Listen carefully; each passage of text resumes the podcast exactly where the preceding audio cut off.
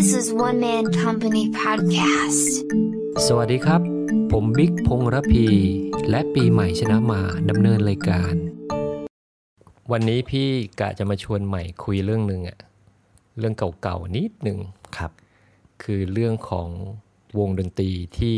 ผูกพันกับเราอะในช่วงวัยเด็กอะจนเติบโตขึ้นมาเข้าสู่วัยทำงาน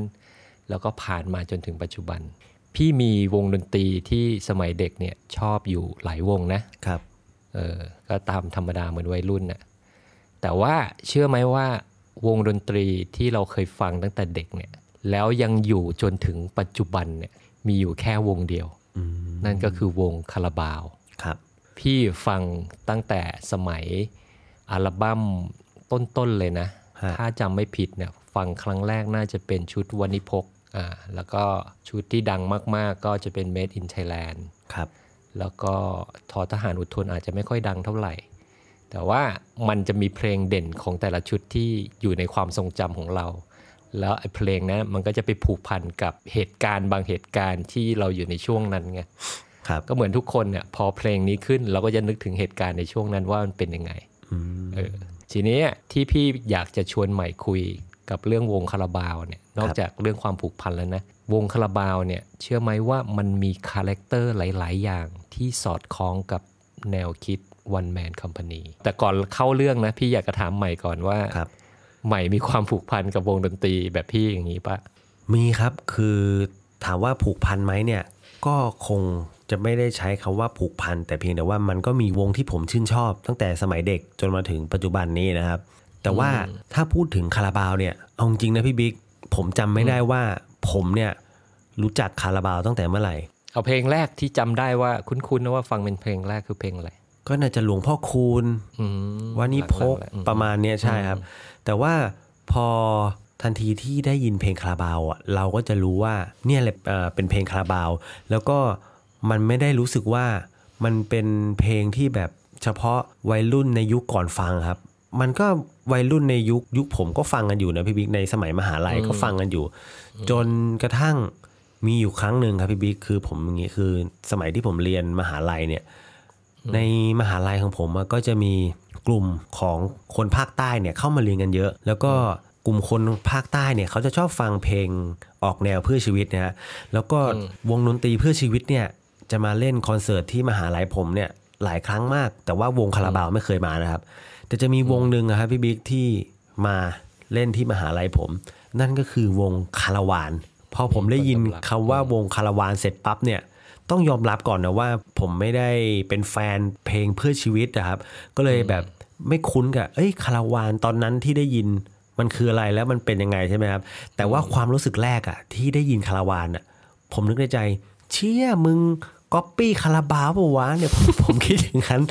ในความรู้สึกตอนนั้นคือผมคิดอย่างนั้นนะคือตอนในตอนนั้นนะครับ ยังไม่รู้จักน้าหงาคาราวาน ยังไม่รู้ว่าวงคาราวานเนี่ยเป็นยังไง แต่พอมาได้รู้แล้วก็มาได้ฟังก็อ๋อนี่มันเป็นวงคาราวานนี่เอง ซึ่งผมก็ไม่รู้นะพี่บิ๊กว่าจริง ๆ แล้วคาราบาวหรือคาราวานเนี่ย อันไหนเกิดก่อนกันนะฮะก็ต้องคาราวานอยู่แล้วแล้วก็คาราบาวอะตามทีหลัง แต่กลุ่มนี้รู้จักกันดีอะนะครับ แต่ว่า ที่คาราบาวเนี่ยดังกว่าคาราวาน เพราะว่าพี่ว่าเพลงที่ดังแล้วมาติดหูเนี่ยครับเยอะและอีกอย่างหนึ่งการข้ามเข้ามาสู่ในส่วนที่เป็นสตริงเนี่ยคาราบาวเข้ามาก่อน แล้วมันก็ขึ้นคอนเสิร์ตมันก็มีความรู้สึกมันมีสีสันเยอะเนี่ยมันก็เหมือนกับปักหลัก ในแง่การเผยแพร่เพลงอยู่ในวงกว้างมากกว่าคาราวานนะแต่ว่าบังเอิญพี่รู้จักตั้งแต่ต้นก็เลยรู้ว่ามันเหมือนเป็นวงพี่น้องอะรู้จักกันดีคาราวานเกิดก่อน แล้วก็เป็น ถือว่าเป็นต้นแบบของวงดนตรีเพื่อชีวิตนะครับเออทีนี้เออ แล้วใหม่เคยไปคอนเสิร์ตเขาไหมคอนเสิร์ตคาราวานเหรอครับคาราบาวคาราบาว ไม่เคยไปเลยครับ แต่ว่าผมมาติดตามดูคอนเสิร์ตใหญ่ของเขาอะผ่านทางแต่ก่อนยุคแต่ก่อนก็จะเป็นซีดีใช่ไหมครับ นั่นแหละผมก็ติดตามทางซีดีนี่แหละครับ แต่ก่อนที่ตอนนั้นผมดูครั้งแรก ใช่น่าจะคาราบาว 25 ปี ตอนนั้นนะครับ ตอนนั้นนานแล้วก็ก็ฟังอยู่ พี่เนี่ยไปเนี่ยอย่างน้อยๆนะ น่าจะมีเกือบสิบครั้งได้นะ เชื่อไหมโนี่แฟนพันธ์แท้เลยครับเนี่ยคือเซไม่ลถึงกับพันแท้โหยพันแท้จริง ๆ พี่ว่าเป็นร้อยมั้งครับ ของพี่อะสิบนี่คือท้ายๆเลยแต่ช่วงหลังเนี่ยมาฟังมากคือตอนที่เข้าไปจัดมินิคอนเสิร์ตที่เอ่อโรงเบียร์ตะวันแดงเนี่ยอันเนี้ยไปไปกับเพื่อนบ่อยครับนะทีนี้พี่อยากจะชวนใหม่ มาคุยเรื่องความน่าสนใจของวงคาราบาวเนี่ย ครับ คือองค์ประกอบหลาย ๆ อย่างเนี่ยพี่มองแล้วเนี่ยมันมีความคล้ายกับโครงสร้างหรือแนวคิดของ One Man Company อยู่ อันแรกเลยนะ ข้อที่หนึ่งเลยเนี่ยก่อนที่จะเข้าข้อเนี้ยพี่เล่านิดนึงครับปกติอะคนที่เป็นนักดนตรีทำเพลงออกเทปเนี่ยฮะมันมีลักษณะงานที่แบ่งกันทำเนี่ยค่อนข้างหลากหลายนะ เช่นอ่าคนแต่งเพลงก็จะแยกไปกลุ่มคนนักแต่งเพลง นักดนตรี นักร้อง คนทำเรื่องของ sound ถูกไหมครับ คนทำเรื่องของตัวธุรกิจโอ้ยโน่นนี่นั่นเนี่ยเยอะแยะเต็มไปหมดเลย บางทีมีวงดนตรี backup ให้ด้วยนะสำหรับกลุ่มใช่นักดนตรีที่อาจจะเป็นเดี่ยวครับหรือเป็น boy band หรืออะไรก็ว่ากันไป ว่าไปแล้วเนี่ยโครงสร้างเนี่ยมันมีลักษณะคล้ายๆ กับเป็นบริษัทเสียเยอะ มันก็มีข้อดีนะ คือมีความชำนาญแต่ละคนว่ากันไปนะครับ แต่จุดที่เป็นจุดที่จะเรียกว่าเป็นจุดอ่อนก็ว่าได้คืออะไรรู้ไหมคืออะไรครับ พอจะทำอัลบั้มหนึ่งขึ้นมาเนี่ยก็อาจจะมีนายทุนหรือคนที่เป็นค่ายเพลงเนี่ยเขากำหนดว่าเขาจะทำแบบเนี้ย concept อย่างนี้ครับอ่าพอเคาะกันมาก็ส่งงานไปให้นักแต่งเพลง แต่งให้คนที่ทำที่เกี่ยวข้องโปรดิวเซอร์ดูอะไรก็ว่ากันไป อันนี้ก็เป็นระบบไป แต่คำถามมีอยู่ว่าถ้าไม่เคาะอะแล้วนักดนตรีอยากทำอะ มันก็ไม่เกิดนะเออทีนี้มาดูวงคาราบาวเนี่ยครับ ไอสิ่งที่ว่ามาทั้งหมดเนี่ย มันจบที่วงคาราบาวเลยนะเชื่อไหมใช่ใช่ใช่เราก็รู้อยู่ว่าพี่แอดเนี่ยเป็นคนแต่งเพลงเก่งมากครับเขาสามารถแต่งชั่วโมงเดียวเป็นเพลงดี ๆ ออกมาได้เลยนะครับ ก็มีผลงานออกมาโอ้โหพี่ว่าเป็นพันเพลงแล้วมั้งผมจำได้ว่าพี่บิ๊กเคยบอกผมว่าวันหนึ่งมีโอกาสถ้าได้ยินว่าพี่แอดเนี่ยเปิดสอนแต่งเพลงเนี่ย พี่บิ๊กจะไปคนแรกเลยใช่ไหมฮะไปคนแรกเลยสมัครเลย รออยู่เนี่ยรอมาหลายปีแล้วเมื่อไหร่ถามว่าเรียนแต่งเพลงแล้วไปใช้อะไรก็ไม่รู้นะ คือเรามีความชื่นชมเขาไงว่า เออเขาแม่งแบบครบเครื่องจริง ๆ ครับ กลับมาเล่าต่อ พี่แอดนี่แต่งเพลงได้ ดนตรีพี่เล็กคาราบาวเนี่ยเขาเป็นคนที่สามารถเหมือนกับเป็นโปรดิวเซอร์เลยอะครับได้ พี่แอดก็ได้นะ เสร็จแล้วนักดนตรีในวงก็ครบเครื่องมีหมดทุกตำแหน่งฮะ เออทำ sound เองได้ไหม ก็มีห้องอัดเองอีกคอนเสิร์ตแหละ สามารถจ้างผู้จัดการมาช่วยดูแล โน่นนี่นั่นก็ไปทัวร์คอนเสิร์ตครับซึ่งคาราบาวเท่าที่พี่ตามข้อมูลมาเนี่ยขึ้นคอนเสิร์ตเกือบทุกวันนะเออจนปัจจุบันนี้ด้วยป่ะครับ จนถึงปัจจุบันนี้เนี่ยพี่แอนนี่น่าจะ 70 แล้วมั้งเนี่ยพี่ไม่ได้นับอายุนะน่าจะครับใกล้ๆแล้วล่ะยังเล่นดนตรีอยู่เลยอะสุดยอดไหม สุดยอดเลยฮะ เพราะฉะนั้นกลับมาที่ประเด็นเนี้ยโครงสร้างที่พี่บอกมีความคล้ายกับ One Man Company ตรงที่ว่าคนคนเดียวหรือกลุ่มคนเนี่ยที่รวมตัวกันเนี่ยครับ ต้องจบงานเกือบทุกอย่างได้ในตัวคนเดียว เพราะว่าทันทีที่อยากจะทำเพลงนี้เขาสามารถทำได้เลย ต้นทุนต่ำนะไม่ต้องไปรอการตัดสินใจจากค่ายเพลง ต้องรองงบ ต้องรอคอนเซปต์นู่นนี่ไม่ต้องครับคืออยากทำเพลงเนี้ยก็ทำเลย เห็นเอ้ยไหมพี่บิ๊กผมสงสัยอยากถามหน่อย อย่างผมอะไม่รู้เรื่อง ผมอยากรู้ว่าคาราบาวเนี่ย คือเวลาเขาแต่งเพลงออกมาอะไรเงี้ยนะครับ คือตัวเขาเนี่ยวางตัวเองว่าเป็นค่ายเพลงด้วยไหมหรือว่าเขาวางตัวเองว่าเป็นวงวงหนึ่งเท่านั้นนะครับ เท่าที่พี่ฟังเขาวางตัวเองเป็นวงดนตรี ที่สามารถออกผลงานได้ต่อเนื่อง นะเพราะเขาสามารถจบทุกอย่างด้วยตัวตัวคนเดียว ถ้าเขาไม่มีสังกัดแล้วเขาจะไปปล่อยเพลงตามสถานที่ไหนได้บ้างครับ อย่างเช่นมันจะมีพวกสื่อวิทยุ สื่อทีวีอะไรเงี้ยครับคือคืออย่างนี้ใหม่ในช่วงต้นของการเกิดวงเนี่ยยังไงเขาก็ต้องสังกัดค่ายครับนะเพราะว่าเหมือนกับเป็นนายทุนในการโปรโมทแล้วก็ทำเทปเขามีความสามารถในการทำเพลงขึ้นมา แล้วก็ตามวันเวลาที่ผ่านไปก็มีการเปลี่ยนค่ายไป จนถึงปัจจุบันพี่ไม่แน่ใจนะว่าจะสังกัดค่ายอยู่หรือเปล่าครับแต่พี่เข้าใจว่าคงไม่แล้วละ่ะ แล้วเขาก็เป็นเน้นคอนเสิร์ต แล้วจริงๆ อย่าลืมพี่แอดเป็นเจ้าของคาราบาวแดงนะ เป็นครับเศรษฐีนะ ตอนเนี้ยใช่ไม่ใช่เศรษฐีได้มหาเศรษฐีเลยครับเออทีนี้กลับมาที่เรื่องของการจบงานในตัวคนเดียวได้เนี่ยหรือครับในกลุ่มคนเดียวได้เนี่ยมันเป็นสิ่งที่ทำให้มีความยืดหยุ่นในการสร้างสรรค์งานออกมานะ เช่น อยากจะทำเพลงแนวเนี้ยเอ้าอยากทำเพลงแนวนี้ก็ทำเลย ให้สังเกตนะวงคาราบาวนะ มีตั้งแต่ทำแบบสตริงทำแบบ folk นะครับเป็นเวอร์ชั่นแบบอะคูสติก มีแยกเดี่ยวของแต่ละคนนะ เอาเฉพาะแบบพี่แอดคนเดียวเลยนะครับที่ในนามยืนยงโอภากุลเนี่ยครับไม่รู้กี่เทปนะฮะเห็นปะออกไม่รู้กี่อัลบั้มเนี่ยออกมาเยอะแยะ พี่เทียรี่ก็เช่นเดียวกัน คนอื่นพี่เล็กอีก คือถ้าไม่ได้โครงสร้างในลักษณะนี้เนี่ย พี่ว่าทำไม่ได้อืมอืมเพราะว่ามันจะติดมุมมองเชิงธุรกิจเยอะครับแล้วมันก็มีกระบวนการตัดสินใจอยู่นะอันนี้คือสิ่งที่น่าสนใจมากนะครับ แล้วก็อีกอันหนึงที่พี่ชื่นชมพี่แอดมากเลยนะ คือวันที่พี่แอดตั้งชื่อวงคาราบาวเนี่ยครับขึ้นมานะแล้วพี่แอดเป็นคนออกแบบตัวโลโก้ที่เป็นเขาควายอะ่ะครับ ปรากฏพี่แอดเนี่ยเอาเขาควายเนี่ยไปจดเป็นเครื่องหมายการค้านะเฮ้ย ไม่ธรรมดานะครับอะพูดง่ายๆเหมือนเป็นลิขสิทธิ์ของเขาอะของวงอะตั้งแต่ช่วงนั้นเลยนะ ซึ่งถ้าย้อนหลังไปครับ หลายสิบปีเนี่ย พี่เชื่อว่าหลายคนคิดไม่ถึงอืมอย่างตอนเนี้ยเพลงของนักร้องดัง ๆ เนี่ยจำนวนมากเชื่อไหมครับ ลิขสิทธิ์เพลงอะไม่ใช่ของนักร้อง ใช่ เออถ้าไม่ทำข่าวก็รู้ว่านักร้องเนี่ยไม่สามารถร้องเพลงตัวเองได้อะใช่ใช่ครับที่มีเรื่องฟ้องร้องกันอยู่ ใช่ใช่ใช่อีกเรื่องหนึ่งที่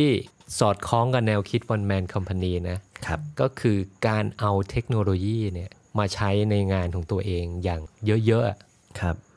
ซึ่งคาราบาวนี่ทำนะ เราข้างนอกมองเข้าไปเฮ้ยใช่เหรอวงคาราบาวเนี่ยเอาเทคโนโลยีมาใช้ ก็ดูเหมือนเป็นวงเพื่อชีวิตใช่ไหมฮะแต่งตัวแบบเหมือนลากหญ้าหน่อยอะครับ สไตล์เพื่อชีวิต เอาเทคโนโลยีไปใช้มันจะใช้ยังไง ปรากฏว่าในวงอะมีอยู่คนหนึ่งอะเป็นคนที่ชอบลองของใหม่ ๆ และเทคโนโลยีใหม่ ๆ เสมอ คนนั้นใครรู้ไหมฮะพี่เล็กป่ะฮะใช่แล้วพี่เล็กคาราบาวเนี่ยออเขาชอบ แล้วเขาเป็นคนริเริ่มเอา iPad เนี่ยเข้าไปช่วยในการทำเพลงโอ้เออเซียนมากเลย ครับแล้วก็มีอัลบั้มเนี่ยที่ใช้ iPad ทำเพลงอยู่หลายอัลบั้มเลยนะ เฮ้ย สุดยอดเลย เออ แล้วที่สนุกไปกว่านั้นคืออะไรรู้ไหมครับ คือเขาบันทึกเสียงอัดเลยอะ่ะเออรู้ป่ะเขาบันทึกเสียงที่ไหน ที่ไหนครับ ที่โรงแรมอ๋อโรงแรม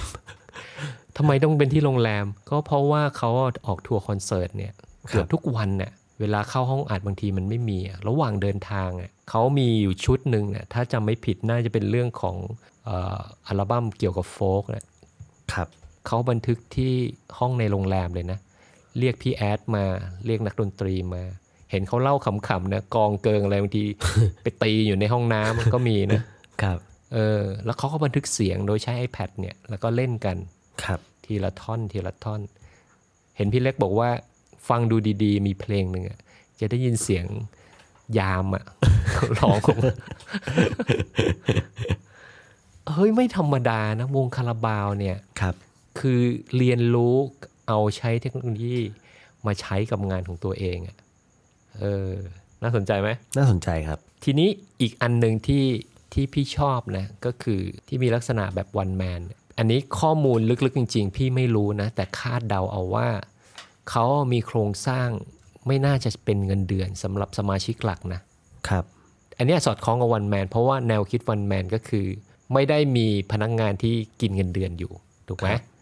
แต่พี่คิดว่าน่าจะเป็นการจ่ายลักษณะของส่วนแบ่งของการไปออก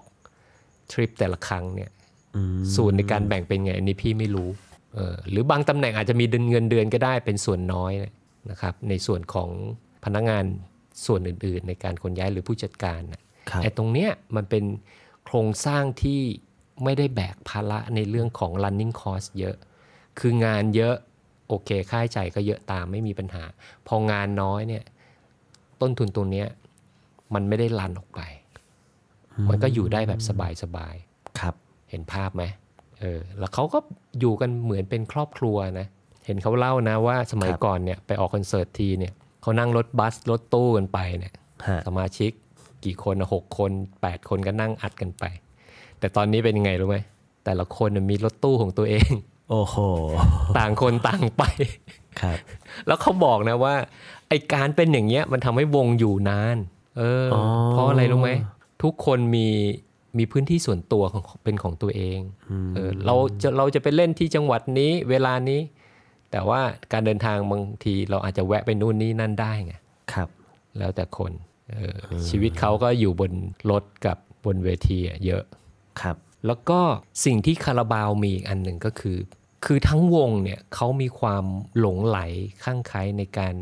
เป็นนักดนตรี เห็นมีคนไปสัมภาษณ์เขาเนี่ยอย่างพี่เทลลี่ว่างจากการเล่นกีตาร์แล้วทำอะไรอะใหม่ลองเดาเนี่ยเขาทำอะไรนั่นน่ะสิผมยังคิดอยู่ว่าเขาทำอะไร เขาก็บอกว่างจากการเล่นดนตรีเล่นกีตาร์ก็เล่นกีตาร์นี่แหละ คือคือทั้งชีวิตเขานะเขาโอ้โหไม่ห่างเลย พี่เชื่อว่าแทบจะไม่มีสักวันหนึ่งเลยนะครับที่ไม่ได้เล่นกีตาร์ร้องเพลงอะไรอย่างเงี้ยฮะคือเขารักในสิ่งที่เขาทำมากอะแล้วเขายึดมันเป็นอาชีพ แล้วมันก็ไปได้ดีด้วยนะ เพราะฉะนั้นพี่บอกพี่ไม่แปลกใจเลยว่าวงที่ตั้งมาน่าจะมี 35 ปีมั้งนะหรือมากกว่านั้นเนี่ยตั้งแต่พี่เด็กๆเนี่ยจนถึงปัจจุบันเนี่ยครับก็ยังอยู่และอยู่เป็นวงเดียวด้วยนะ แล้วมีงานทั้งปีอะเนี่ยระหว่างที่เราคุยกันเนี่ย พี่ก็ครับเชื่อว่าเขาคงเล่นอยู่ คือทั้งหมดเนี่ยที่พี่ชวนใหม่มาคุยเนี่ย พี่อยากให้เห็นตัวอย่างตัวอย่างหนึ่งก็คือวงคาราบาวที่พี่คิดว่าเป็นตัวอย่างที่ดีสำหรับโครงสร้างตามแนวคิด One Man Company นะครับอย่างสองสามประเด็นที่พี่ลิสต์ไป ไม่ว่าจะเป็นเรื่องของความสามารถรอบตัวในการจบงาน ด้วยตัวคนเดียวหรือกลุ่มพักพวก กลุ่มเดียวได้เนี่ย มันจะลดการความล่าช้าในการตัดสินใจอื่นๆไป แล้วก็มันได้ทดลองอะไรใหม่ ๆ ได้ เพราะว่าต้นทุนมันไม่ได้เยอะ เราอยากจะลองนู่นลองนี่เราก็ลองได้เลยไงครับนะเสร็จแล้วก็โครงสร้างต้นทุนที่คาราบาวทำเป็นต้นแบบพี่ว่าเป็นโครงสร้างต้นทุนที่สอดคล้องกับการเปลี่ยนแปลงของงานหรืออะไรก็แล้วแต่เนี่ยได้เป็นอย่างดีนะครับก็ฝากเอาไว้เป็น ตัวอย่างนะครับ แล้วก็เป็นมุมมองการแชร์ประสบการณ์ในเรื่องนี้ ซึ่งสำหรับคาราบาวเนี่ยพี่มีอีกเรื่องหนึ่งที่อยากจะชวนใหม่คุยด้วยนะครับซึ่งอาจจะเป็นคลิปถัดไปก็คือ การเข้ามาสู่ที่เป็นคาราบาวแดง มันมีเคล็ดลับยังไง แล้วก็ต้องฝากการรับน้องอย่างไรบ้าง ครับ ใครที่สนใจอย่าลืมติดตามคลิปหน้านะครับสำหรับคลิปนี้เท่านี้นะครับ สวัสดีครับ สวัสดีครับ oneman.company. Thank you for listening.